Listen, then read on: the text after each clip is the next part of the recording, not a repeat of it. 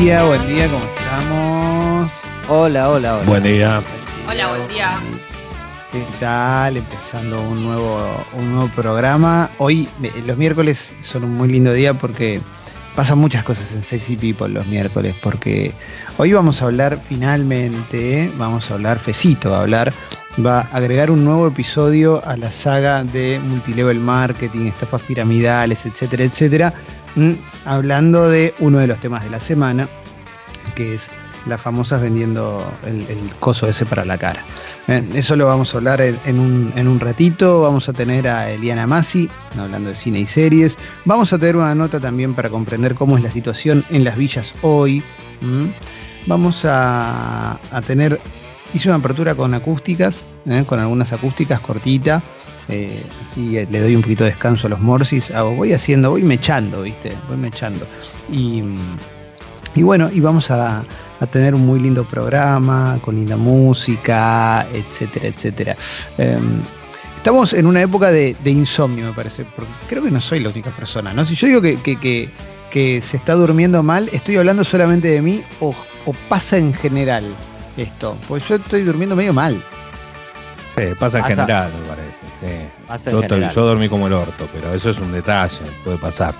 Pero eh, están están durmiendo mal, yo por lo general no tengo problemas para dormir, pero están durmiendo mal, em, por, por ejemplo, por la cabeza, como que se quedan pensando y maquinando, o cosas eh, más banales, digo, como, no sé, se mm. despertaron a hacer pis y no se pudieron dormir. Yo me duermo normal y duermo hasta que dejo de dormir. Para mí es, como tipo, cuando, cuando Forrest Gump para de correr, yo paro de dormir. ah, no es que te cuesta dormir de inicio. No, igual cuando me despierto a las 5 de la mañana aparece todo. O sea, eh, no sé, viste, se me, se me mezclan las cosas que tengo que hacer hoy. Es, como mucha mucha telaraña por ahí. Y todo parece más grave, ¿viste? Más grave, más importante. A esa hora es como que decís, ah, listo. Y después te pasan 3, 4 horas y no, es nada. Claro, obvio, obvio, eso es un clásico, eso es un clásico. Pero bueno, eh, recomiendo algo, me quedé eh, viste que ahora tenemos la columna de libros en, el programa y, tenía ganas de, leer. Porque hacía bastante que no leía. En la, pandemia no estaba pudiendo leer ningún libro.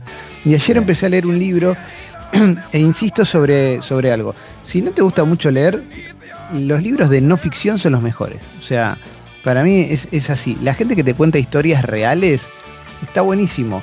Ayer empecé a leer el, eh, bueno, obviamente estamos, estoy con el tema del año, ¿no? Pero empecé a leer un libro de Phil Jackson, el entrenador de los Bulls en, la serie de las Dance, pero después de los Lakers durante eh, cinco campeonatos más. Que ganaron, digo, ¿no? más campeonatos, pero ganaron cinco.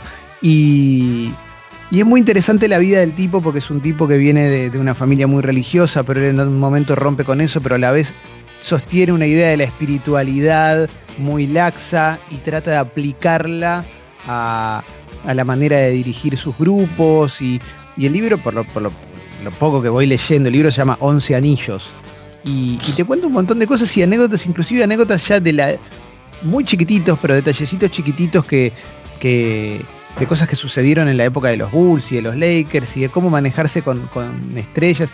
Y la verdad que está buenísimo, está buenísimo conocer las vidas de estas personas que son gente común, porque son gente común, que tiene, tiene lo mismo mambo que puede tener vos, solo que está laburando de cosas que, mueven millones y que, andan por, bueno, por, otro, por otros caminos, pero en definitiva, cuando se, apoya en la cabeza en la, en la almohada, probablemente también le cueste dormir en una época de pandemia. Entonces, este no sé, me, gusta mucho ver cómo son esas vidas. Es una cosa que más me fascina de la esencia de, la vida misma, que es que podemos, hay 200 mil millones de vidas. O sea, y te toca una, pero puede ser otra. En, un punto algunas cosas las puedes cambiar, otras no. Es espectacular. Bueno, lo empecé a leer. 11 mm. anillos anda por ahí. Digo, no es que fui a una librería, pues si me lo quisiera comprar un libro seguramente ese es importado. Pero bueno, por ahí está. Está por ahí. ¿eh? Es lo que pasa eso, lo mismo con los documentales, ¿viste? Ayer pensaba eh, empecé a ver el de Michael Hutchins, que yo no soy fan ni nada, cero de Inexcess, pero me interesan mucho los documentales en general y muchos los de música.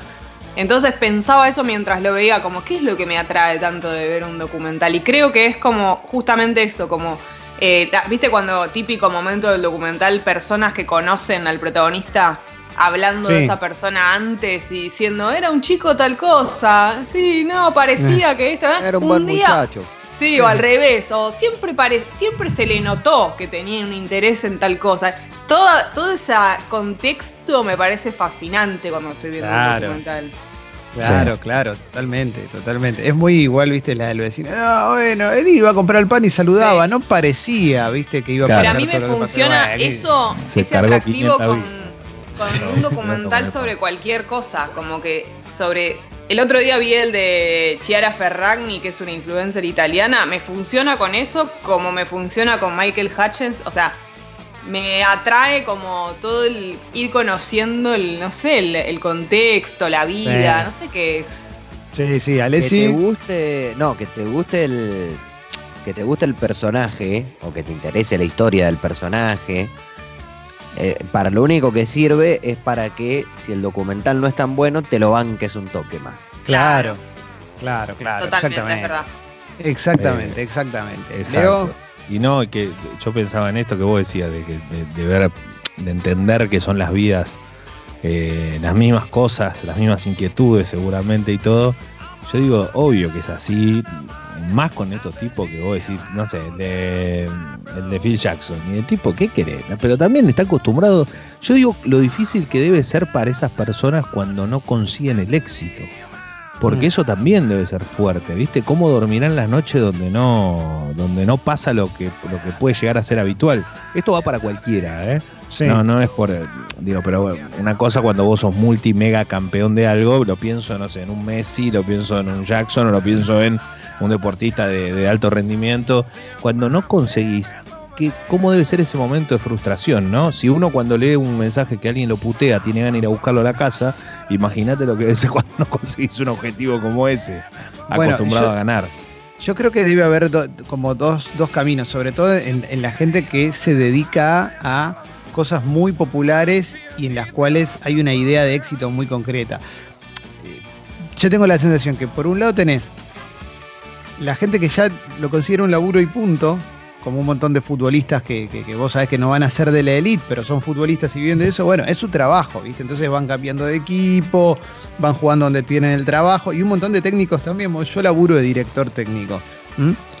Y después calculo que, que al, los que la elite, la de la elite, ahí yo no sé cómo funcionará el tema. Yo, eh, está claro que eh, el mosquito que lo pica el elefante, el elefante se da cuenta, porque lo que, se, lo que te mostraba eh, la serie Jordan aplicada a la vida, porque en definitiva es aplicar a la vida todo. uno le gusta de esas cosas, hoy hablamos de esa serie, calculo que en un mes vamos a estar hablando de otra cosa, pero de otra serie, pero trata de aplicar a la vida un montón de cuestiones. Entonces, vos decís esto, uno te putea en Twitter y te hagan ir a buscarlo, eh, a Jordan le un, novato le decía algo y el chabón lo quería destruir, lo quería arruinar. y, vos sos Jordan. Claro, entonces es muy loco eso, es muy loco también cuál es la escala del éxito, ¿viste? ¿Qué, es lo que, lo que buscan? Porque en definitiva, los que no salían campeones que juegan contra Jordan, ¿no eran exitosos igual? O sea, ¿hasta dónde llegaba la frustración? Claro, millonario, todo. Eh, sí, pero, eh, pero exitosos como equipo también. Sí, pero hay un tema que igual en la cancha eh, todos se olvidan de la plata que tienen. ¿eh? A eso también. Por eso. Eh, Totalmente. ahí todos se olvidan de la plata que tienen. Entonces, yo, a mí hay, hay una cosa como medio, es medio difícil para mí, esto ustedes que, que cuentan, porque me da miedo también la otra interpretación. ¿no? Me da miedo esa interpretación de em, emprendedorista de decir yo voy a ir contra todo.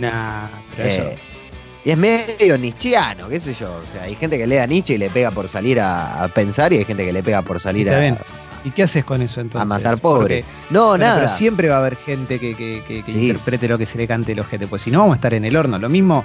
Eh, bueno, espera, eh, ¿querés redondear algo más? Porque yo me, mandé de vuelta de cebado, pero. No, que yo entiendo, digamos, yo pondría como dos. No, no, no es una grieta tampoco, ¿no? Pero hmm. me parece que está la obsesión por ahí. Voy a poner a Bielsa. Está como la, obsesión tipo Bielsa y la obsesión tipo Jordan. Hmm. Y e, e, es, difícil encontrar un, equilibrio en ambas porque una, digamos, una no necesariamente va por el lado del éxito sí o sí y otra no va por el, lado de ser un buen tipo. O sea, claro. va penduleando en eso. No, obvio, obvio. Bueno, en el libro de Phil Jackson te habla de varios tipos de, directores técnicos y, con cuáles se, se, siente más identificado y demás. Y había uno que lo escribía y era muy bielsa, ¿viste? Que en un momento es, es imposible seguirle el ritmo. En un momento, ¿viste? Pero bueno, también eh, eh, es interesante, es interesante, pero yo trato de, pensarlo en. Eh, aplicado a la vida como para que nos interese a todos también, ¿viste? Pero eh, pensar en cómo puede interpretar otro una actitud tuya ya es re loco. Yo pienso en Verón, por ejemplo, el otro día veía, perdón, estamos muy, muy deportivos, ¿no? Estos días, pero bueno, a veces viene por ese lado, pero Verón tiene un estigma que hay gente que cree que fue a menos en un mundial. O sea, hay gente que sigue pensando que Verón fue a menos porque porque era amigo de los ingleses. Y hay gente que lo sigue sosteniendo. ¿Entendés? Yo si soy Verón, me haría ganas de cagarlo a trompadas, porque me pasa con, cosas mucho menores, de gente que cree cosas de mí, y, la verdad, me da ganas de cagarlo a trompadas. Entonces lo pienso en, Verón y digo, pero pobre chabón, ¿viste? Pero bueno, el chabón sigue haciendo su vida, calculo que ya no le debe importar. Pero entiendo que si un día abre YouTube y ve un video que dice Verón es inglés y quizás le da curiosidad y quizás se envenena un poco, pero con ese criterio no vayas ni a jugar un mundial, porque siempre va a haber alguien que va a decir algo. Sí, Jessy, perdón. ¿Sabes lo que debe ser ser el terapeuta de todas esas personas? Te la regalo. Porque, ¿qué le decís? Te puedes cobrar imagínate que. Claro, pero imagina, más allá de eso, imagínate que viene Verón y te dice, Doc, me está pasando esto. Es como que. Como terapeuta te da ganas de decirle, sí, anda y matalo. Sí, es muy difícil, ¿eh? Pero bueno, igual con. Si pensamos en la gente que está en la elite el mayor riesgo no es no salir campeón de algo o que tu película, si sos un actor de Hollywood o un actor importante, no sea exitosa, sino el momento en que vos dejes de estar en los primeros planos. Que eso es un ciclo inevitable. Acá en algún momento hicimos una entrevista con un psicólogo de, de futbolistas a raíz de un suicidio muy concreto, que fue el del huevo Torresani. Que es eso también. Para mí el principal problema no es si salen campeones o no, sino lo que viene después de que se retiran o después de que dejan de formar parte de la élite, ¿viste? Eso debe ser tremendo, eso debe ser tremendo. El momento del cual todo ese mundo que te dijo, vos sos el número uno, ahora te dice, no, ya no, no me interesa tanto porque ahora mi número uno es este. Eso debe ser muy doloroso y le pasa a muchos deportistas, a muchos exact. Bueno, pasa con actores y actrices que, que, se deprimen mucho después de, un momento de, mucho éxito cuando, cuando los dejan de llamar. Para Alessi y Jesse, ¿no? Habían levantado la mano Hay una, sí, hay una historia de, eh, no sé si recordás a, a ¿no? El, jugador del Deportivo La Coruña, que el Deportivo La Coruña, que era como eh, un equipo chico, peleaba un, un campeonato con el Real Madrid, última fecha, último minuto, penal para el Deportivo La Coruña Bebeto no lo quiere patear, lo patea Djukic, lo erra, sale campeón el Real Madrid. Y sí. ahora es técnico, pero después de eso el tipo entró también en una espiral difícil eh, y empezó a estudiar psicología y hoy es se recibió de psicólogo y es técnico y, demás, pero esas cosas de poder sobrellevar eso que decís, poder sobrellevar, porque aparte vos no es que, o sea, no es equivocarte en tu trabajo. Probablemente le estés cagando la vida a cientos de miles de personas. Claro, claro. Yo puedo, yo puedo hacer, mandarme una cagada acá, o sea, no sé, decir cualquier cosa, y no le cago la vida a nadie. O sea, los bueno, dirán, mirá qué pelotudo. Y ahora después de lo que diga Jesse, quiero que hablemos de alguien que ayer se mandó una irresponsabilidad muy grande y que le uh. puede cagar la vida a muchísima gente. Pero primero lo, lo, que, querías decir vos, Jesse. Em, no, iba a hablar de la... Eh, vos estabas mencionando en, la lista de, ese tipo de profesiones las actrices y los actores y yo me acuerdo que fui a ver, eh, voy a ir a un ejemplo muchísimo más, más de acá, pero fui a ver Extinguidas, la obra de Muscari. Sí. se trata sobre eso y es muy terrible, más allá de, que es medio bizarra y todo. Eh, hay momentos que son muy duros de ellas, tipo de todas las actrices son actrices que fueron vedette, algunas, otras actrices muy famosas, que en su momento eran muy, muy famosas y, como muy, eh, con, muy bomba ellas. Y hablan de eso, ¿entendés? Que llega un momento que que, ya son minas grandes, que no las llama nadie, que incluso se ven que están más deterioradas y que eso te arruina, o sea, que te, sí, claro. Y vos, nosotros salíamos, salimos de ver esa obra de teatro y la veíamos, creo que era Luisa Albinoni con el bolsito yéndose a tomar el bondi, ¿entendés? Es como toda una situación que e, esa mujer en algún momento fue una estrella, ¿entendés? Que, obviamente no, no, ¿entendés? No sé, la esperaban a la salida del teatro supongo porque para sacarse mil fotos, no sé, pero durísimo. El tema de, lo que te da el cuerpo, bueno, con los deportistas pasa lo mismo, pero en, el caso de las vedettes y eso, cuando vivís de eso, de tu cuerpo y de ser una bomba y después ya sos una señora mayor, en algunos casos debe jugarte muy en contra para la cabeza. Totalmente, totalmente. Y a veces es difícil reinventarse y quizás la reinvención va para un lugar que no es el correcto. Por ejemplo, el de entrevistadora.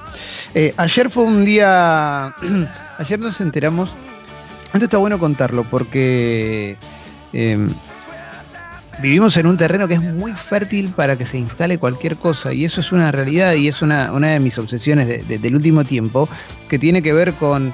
Eh, la ciencia te dice una cosa y vos tenés ganas de creer en otra y te vas con la otra porque es más sencilla, te da confort, está, está comprobado que te da cierto confort eh, adherir a una teoría porque sentís que ya tenés eso, ya está. No, bueno, esto es así, así que yo ya estoy tranquilo con esto. ¿A qué me refiero en concreto? Ayer eh, Nicole Neumann hizo una entrevista que por supuesto en esta suerte de juego trampa que tenemos con las redes sociales, se viralizó muchísimo, ya sea por la gente que, la quiso compartir ah, eh, porque le gustó o la gente que la critica pero igual la comparte, como estoy haciendo yo ahora, esa es la realidad. Em, pero la hizo, hizo una entrevista en Instagram TV. Los temas eran falsa pandemia, posibles riesgos en la vacunación y aborto. O sea, todo lo mismo. Todo junto. ¿De qué se hablaba? De el origen de la pandemia, la vacunación sí o no, teorías del gobierno mundial, estamos en Robotech, y aborto. Eh. Y para, para, para que no, no finalicé porque esto es mortal. Eh, y era una entrevista con una señora que se llama China Brandolino, que es una médica, una médica eh, provida, que sostiene que todo esto está, está creado para vender vacunas. Todo esto es una, una conspiración, esta pandemia que estamos viviendo, que está matando gente constantemente, que nos tiene encerrados y que nos está haciendo perder laburo, perder plata, pasar probablemente uno de los peores años de nuestras vidas. Dice que esto está creado para vender vacunas. Para vender vacunas. Y hay una hora de material de esto, de Nicole Neumann entrevistando a esta persona y, es, criminal esto, ¿no? Es, no, es, no es una boludez. No puede pasar de largo esto. Yo no, es quien cree que entonces yo creo esto y vos crees esto y, y el que junte más votos gana. No, tenés a la ciencia que te está diciendo una cosa, que está todo el tiempo demostrándote que esto es una zoonosis y que las zoonosis tienen un montón de causas y que se están investigando cosas, y aparece una persona que mezcla todo, aborto, vacunas, teorías conspirativas, y tenemos ganas de creerlo. O sea, ¿cuál es el, objetivo de Nicole Neumann con respecto a esto? Yo no lo puedo creer, la verdad no lo puedo creer. No lo entiendo. ¿Había gente, ¿había gente mirándola? No lo sé porque no lo vi en vivo.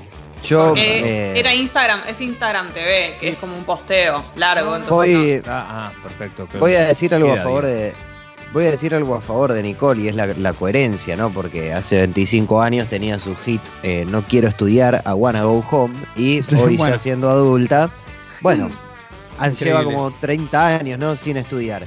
Uno podría, uno podría caer en las garras de la pelotudez, ¿no? Pero esto es criminal. Porque yo no tengo, o sea, yo lo puedo, lo digo yo, siempre me pareció bruta, siempre me pareció burra Nicole Neumann siempre me pareció como un emergente de, eh, no sé, recuerdo, ¿te acordás cuando le decían Muki a Pampita? Como todo lo malo. lo peor, lo peor, lo peor. Todo lo peor. Pero bueno, vos decís, bueno, qué sé yo, por ahí es cómo se manejan en ese ambiente. Esto es criminal, directamente. No es, es ignorante, es, es criminal. Pero ¿qué podés hacer? No podés hacer nada más que exponerla. Porque nuevamente, replicar ese discurso es muy peligroso. Sí, sí, Igual también, hasta irónicamente. Entonces, es, muy importante decir, esto es producto de gente bruta, ignorante y peligrosa. ¿No? Como esto es lo que tendría que poner noticieros abajo, ¿viste? Como pueden herir la sensibilidad de, qué sé yo, gente bruta Es que con todas las fuentes de información que hay, hablamos siempre de no grabar, de un montón de gente que es seria y que da información en serio. Yo realmente no sé si es que por ahí soy peco de inocente, pero no puedo creer que esto alguien lo vea y diga, ah, acá hay algo, ¿eh? Oh, eh, epa, ¿eh? Bueno, hay, Ceci, hay.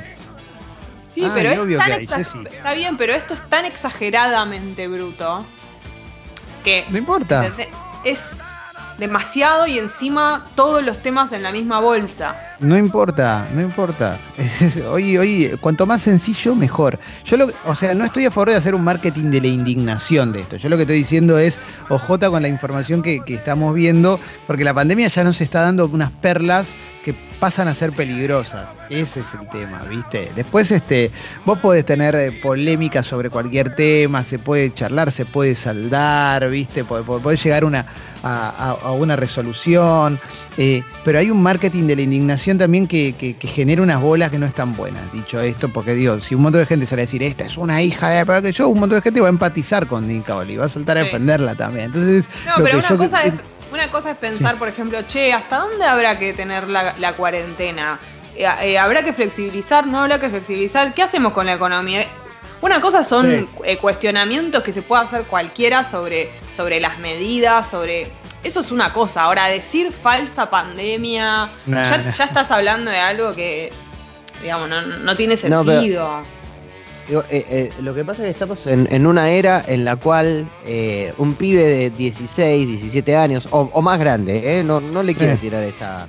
Pero bueno, digo 15, 16 años porque todavía no tiene acceso, digamos, a la universidad o demás. Pero por ahí, no sé, ve, ve un video de Miley de 15 minutos y cree que sabe más que Keynes, ¿no? O, bueno, ponele, o, más que Adam Smith. No, no, no voy a que, no, no quiero ser todo. Entonces se da el lujo de decirle, no sé, Adam Smith, no, un burro, un burro, cualquier cosa. pero porque es fácil, pero porque es fácil, porque lo más fácil es decir, ¿sabes qué? Yo creo esto, y para mí, a partir de lo que yo creo, vos sos una mala persona. O vos sos pero eso y a partir de lo que yo creo, voy a generar odio contra vos. Y eso pasa, eh, eso pasa. Eso, eso es fácil, pero acá hay un paso más, hay un paso más, que es el de una médica, ¿cómo se llama? China, ¿cuánto? China, China ¿cómo se llama? China Pangolina. Eh, el de una médica que, o sea, eso es mala praxis, boludo. O sea. Sí, no está bien. Es mala praxis. Un médico diciendo, acá eh, esto es un invento de no sé quién para vendernos vacunas. Es mala praxis. ¿Leo? Sí, no, lo primero que pienso es eh, quiénes son las personas que están del otro lado, quiénes le pueden hacer caso, quiénes pueden creerle a, a, una persona que ha tenido en su, ya en su, en su historial muchas cosas bastante, por lo menos, discutible. Eh, a mí lo que me preocupa más que nada en esto es también la. Yo no sé si es, no, porque lo hablemos acá, digo, pero la repercusión que se le da a este, a este tipo de personajes. O sea, la verdad, ¿qué cree que te diga? No, no, de corazón lo digo y no es por nada, pero no le tendría que interesar a nadie la vida Nicole Neumann. Eh, Y eso es lo que. Y, sí, pero, pero es real esto, ¿eh? eh no, no entiendo cómo llega también, viste, tan. Como, sigue siendo la, la piba esa que era modelo de muy chica, que todo el mundo conoció, que hizo una vida, que esto, que, le gustan los perros. O no sé, pero digo, pero después ha hecho una cantidad de pelotudeces que no se puede entender. Pero esto es, esto es un, esto es un síntoma de la época, es lo que a mí me parece tan espectacular de esta época, y no lo digo como algo positivo, sino lo digo porque estamos, yo entiendo que estamos viviendo un momento bisagra con respecto a cómo se trabaja con la información, porque eh, en, la brecha digital que hay entre gente que no, que no, no, puede entender que puede publicarse una, una cosa falsa, eh, no sé, como puede ser eh, gente mayor que ve en Facebook algo y dice, pero yo lo vi en Facebook que apareció esto, y, y después cómo consumen las noticias la gente más joven y demás, se arma un caldo que es tremendo. Por otro lado, por otro lado, estamos entrando en una que yo ya la vislumbro y la veo como bastante especial, que es si los medios te empiezan a cobrar por navegar en sus webs, vamos a navegar solo lo que sea gratis. Y lo que sea gratis, ¿sabes el rédito que va a sacar? Pero te digo en serio, si yo, te quiero tirar fruta, te, doy un portal gratis. Es una inversión barata. o sea, es simple. Eh, Estados Unidos. La historia, digo, hay un documental hay un documental maravilloso en Netflix que no sé si sigue estando, que es del jefe de campaña de, Trump. Sí, el de Roger Stone. Get me Roger, Stone. Ahí más o menos como que, o sea, no, no, no es solamente con un documental, pero un poco te muestra cómo se manejan, o sea, hacia dónde está yendo todo esto. Eh, si tenés, si tenés gente dentro de gobierno eh, en todo el mundo buscando la manera de dispersar la atención y no sé qué, bueno, eh, es, una, es una era muy, muy especial, pero por otro lado, por otro lado, el cómo se empieza a poner peligroso con esa Amalia Granata eh, elegida para un cargo, un cargo legislativo. Eso es un montón, eso es un montón. Antes hubiera sido impensable. Eh, ayer hablaba con un amigo que me decía, estoy notando que hay un montón de gente que se está animando a decir cosas que antes hubieran sido más raras que decir, ¿viste? un poco más polémicas de decir. Entonces te, encontrás un montón de gente que, está como en una como... Eh, Sí, la verdad que sí. La verdad que, ¿sabes qué? Vídela. Y lo te lo digo, te lo digo en la cara. Y vos decís, bueno, bueno, no pará, loco, pero no Siempre encuentran. Es muy bueno. El neofacho, ¿no? Encuentran a alguien del otro lado para aplaudírselos. Hay que hacer un personaje que sea el neofacho. ¿Sabe qué? Hitler. ¿Sabe qué? Hitler. Y ¿sabe qué? No, escucho el programa por el operador. ¿eh? Te estoy mirando la cara, Sucho. ¿eh? alguien lo tenía que decir. Viste que ya tenés gente así, ¿eh? ¿Sabe qué? Sí, sí. ¿Qué, ¿Cuál es el problema? ¿Eh? no puedo decir lo que pienso, y ya se va todo al recarajo, porque es medio así. Hoy tenés personajes así, ¿no? Sí, eh, pasa que existe, eh, no sé si leyeron alguna vez del, efecto Dunning-Kruger. El efecto Dunning-Kruger es, como, eh, es un signo cognitivo según el cual los individuos con escasa habilidad o conocimientos sufren de un sentimiento de superioridad ilusorio y se consideran más inteligentes que otras personas más preparadas. ¿No? Esto llevándolo al llano es la revancha de los incultos, digamos. Sí, Entonces, claro. Bueno, mira, eh, si vos hablas, hablas con ese tono mesiánico, en ese tono de, bueno, la, verdad, en ese tono medio Zeitgeist, pero digamos para el lado, pues fue una buena, fue un buen documental. Pero después es esto es lo peligroso. Lo que pasa es que se, repiten muchas consignas. Por ejemplo, acá yo tengo un mensaje que está bueno como para graficar. Y esto no, no va no va en contra del oyente, pero te leo la pregunta, porque la pregunta, eh, desde, desde cómo se postula, eh, le encontrás la trampa. Dice, ¿cómo puede ser que con menos de 500 casos, sobre 45 millones, dice, 0,001, tendremos una cuarentena más larga que España. Algo raro hay. No, no, es porque tenemos una cuarentena larga que tenemos menos casos. O sea, es tan simple como eso porque tenemos una cuarentena larga y responsable, vamos a tener menos casos que otros países, tanto en cuanto la respetemos. Yo igual ayer tuve que salir a, mi otro trabajo y ya la, calle la vi un toque arriba, ¿no? Sí. Me parece que ya está, ¿no? De a poquito, ya, ya volví a putear adentro del auto, ya, está. Yo, me sigo haciendo la misma pregunta, que es que no hay controles entonces. No, no, no hay, no hay. No, controles no hay. No, pero yo ah. ayer tuve que salir nuevamente, que fui a buscar mis lentes y demás. Eh, y yo lo que sí veo es que está bien, hay una nueva, no, no quiero decir nueva normalidad, pero hay una mayor circulación en la calle. Y sí, te vas a cruzar a la gente que usa el barbijo por ahí con la nariz afuera, o lo que se lo bajan para fumar. Yo vi gente sin barbijo eh, tomando café por la calle. Claro, claro bueno, es que eso, ¿eh? Sí, eso se ve. Ahora bien, eh, la mayoría al menos, que está bien, uno te puede cagar, o sea, es como la manzana podrida, pero la mayoría al menos de la gente, por más que estén en la calle, por más que todo lo que ya sabemos, más o menos ya se están incorporando algunas cuestiones. Y además, la cuarentena es larga porque acá se empezó en verano la cuarentena, fines del verano. Y para, o sea, nos falta pasar el invierno. No, no, por eso, por eso.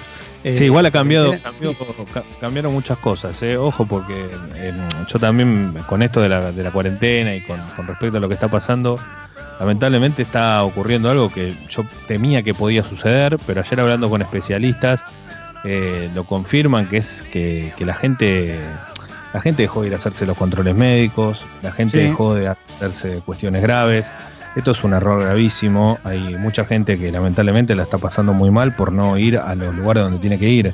Eh, no hay que asustar a la gente. ¿eh? El coronavirus no, no, el coronavirus no es que pones un pie en un hospital y te morís. ¿Por qué? Porque esto es clave también. Eh, una cosa es el aislamiento y el cuidado, otra cosa es asustar. Y no hay que asustar. Claro. el coronavirus tiene una tasa de mortalidad que es inferior al 4% en el mundo. Entonces, eh, lamentablemente, eh, un, una, algo, un, problema cardiovascular eh, ronda el 10%. Vos si tenés un problema o si sentís un dolor en el pecho, o si sentís algo que te está pasando, porque más en este tiempo, si tenés hipertensión, en Argentina mueren 250 personas por día por, por hipertensión. No es joda. Digo, y, y, cuando vos empezás a ver los números, te das cuenta que el 60% de las consultas médicas bajaron. Y no solo eso, sino que el 80% de, de, tratamientos que son claves, determinantes, se dejaron de hacer. y eso no puede pasar. Que los médicos mismos te dicen, dice nosotros seguimos laburando, no es que, no es que dejamos de laburar. Pero Leo, ahí, necesitamos, ahí necesitamos un equilibrio, ¿no? Me parece porque digo, que cada uno conoce su salud y, sabe cuánto se, puede cuidar y cuánto no. Y, y si tenés un problema de salud y no te lo estás haciendo ver, por miedo a, contagiarte en sanatorio, bueno, no te, es, un error, claramente es un error. Eh, lo que sí me parece que de todos modos eh, no hay que confiarse con la estadística de números de mortalidad del coronavirus, porque además hay un montón de gente que se agarra el coronavirus y durante el coronavirus se da cuenta que tenía una condición preexistente que no se había ido a ver nunca. Entonces, sigamos respetando el coronavirus, pero si tenés un problema, sí hacete ver, eso está clarísimo. No, pero, hay eh, mucha, pero lamentablemente, Clemen, hay mucha gente que no lo está haciendo. ¿Sabes la cantidad de gente que conozco con tratamientos oncológicos que no está yendo a, hacerse los, hacerse los chequeos? Pero, te lo, pero perdón, de mi grupo de amigos de WhatsApp, tengo acá, tengo cinco, eh, cinco entre madre y padre que están, hay cinco que no van. Entonces, eso no puede Pero, pero, ¿cuál es la solución para eso? Porque, ah, pará, yo, hay una cosa que no, entiendo. Tengan la cabeza quemada porque lo, dicen, no, yo no, no voy a ir a ver si me pasa algo. Y, la verdad que no es así. pero Leo, a ver, yo esto suena crudo, pero me parece que esa gente está malinterpretando la información, claramente. Y me parece que la información que se baja a nivel oficial es bastante clara sobre qué hace y qué no hace el coronavirus. De hecho, desde el gobierno mismo, Ginés González García salió a decir, no dejen de hacerse sus consultas, no dejen de hacerse los tratamientos. Si una persona tiene cáncer y no se hace ver o suspende un tratamiento, claramente está cometiendo un error. A menos que su médico de cabecera, su oncólogo, le diga, bueno, por dos meses podés parar o lo que sea. Pero si no, claramente, claramente. Lo que sí, sí, eh, eh, no vayas a, no sé, a, pincharte eh, el pelo para que no se te caiga si no, No, pero eso, no pasa nada. Pero, eso no pasa nada. Pero digo, como evidentemente los profesionales tienen eso. tienen esto de, la, de que hoy lo están viendo y que lo están reflejando con datos. A mí me preocupa porque el encierro también te lleva a un lugar que es, y es muy lógico, es lógico que te pase, digo. Te puede llevar a, que, a que uno empieza a comer mal o empieza a hacer cosas que dejó de hacer actividad, dejó de ir a caminar. Y yo estoy hablando de gente que ya puede tener otro tipo de inconveniente. Entonces, capaz lo puede llevar a, otros lugares que no tenía pensado y que ni sabía que le podían pasar. Entonces, eso esas son las cosas. Loco, si tenés algo, si sentís lo que sea, si pasa lo al toque eh, comunicalo, ¿no? Y, y, si tenés que ir a un lugar, tenés que ir. Que, que, que, se quede tranquilo la gente. No es que la gente entra a una clínica y encuentra que está todo. Viste que entras y, vos, tenés coronavirus, acá y si vos tenés el, te estás muriendo, te sientan en una silla y te hacen esperar. No es así, ¿eh? No, no, no, no claramente es no. el mismo funcionamiento de siempre. Pero me parece importante decirlo porque estamos en esa situación y, y lamentablemente los números están reflejando eso, que la gente no se está haciendo ver. Y que hay nuevos protocolos, hay nuevos protocolos en, tanto en clínicas como en, hospitales eh, que eh, resguardan mucho más que cualquier otra cosa. Digo, en, un hospital o en una clínica donde más cuidado tienen con ese tipo de cosas. Los nuevos protocolos que hay, hay nuevos ingresos, la gente entra por. O sea, depende, ¿no? La clínica o el hospital al que vayas, pero eh, hay un montón de, nuevos protocolos que están pensados para que la gente que sí tiene que ir a hacerse atender estas cuestiones eh, lo pueda hacer eh, de forma más segura. Bueno, hoy vamos a hablar de varias cosas en el programa. Acordate que hoy tenemos la columna de Limasi eh, hablando de cine y series. tenemos a Fecito hablando sobre multilevel marketing, un nuevo capítulo, esta vez a partir de las influencers que estaban vendiendo de una manera muy especial un producto, mm, un producto eh, femenino supuestamente, no sé, o, bueno, no sé, qué sé Para la piel. No me interesa tanto. ¿Mm? Perdón. ¿Sí, Leo? No, que vi, vi una, un buen hilo que hizo Palo que, tenía que tenía la foto con las caritas. Yo no había visto esa parte o no, o no me presté, no presté atención de la cantidad de carita que había con el producto en la mano. Es una cosa. Yo que, explicó muy bien todo, pero yo lo que me, llamó la atención es, es, impresionante. O sea, evidentemente tenían una, una, una llegada por todos lados. obvio, obvio, obvio. después, después lo podemos hablar. Dale, y después quería preguntar algo que tenía que ver con eso, se lo voy a preguntar a Fez, pero que tiene que ver con, con si eso es, va todo por el mismo camino o, eh, o había, no sé, o, era, te ofrecían un dinero para que publicites algo, por, por darte un ejemplo. Claro, después lo hablamos bien con Fez, eso pues está buenísimo para entenderlo un poco y también podemos hablar de la responsabilidad que tenés cuando te sigue mucha gente, ¿eh? porque hay un negocio que existe hoy, que es el negocio de si te sigue mucha gente, eh, promocionar productos y cobrar por eso. Y eso no está mal, el tema es no chequear. La parte que más me obsesiona es hasta dónde vos podés saber que esto es una estafa, cuánto, hasta qué momento podés desconocerlo, porque para mí ahí está el tema. Bueno. Eh, una cosa es eh, como, che, mira, te invito a participar de una estafa y decir sí, y otra es hasta dónde vos te das, te das cuenta, no te das cuenta, y cuando ya sabes seguís participando. Ahí para mí está lo más interesante. Alessi. ¿Querías decir algo más? Es que, cerramos esta parte, esta fecita. Sí, ayer, ayer vi un tuit que me hizo reír mucho que, decía que eh, las eh, el problema con las estafas piramidales es que se parecen eh, mucho a las formas legítimas de hacer dinero dentro del claro. capitalista. Claro, claro, pero es verdad, es verdad.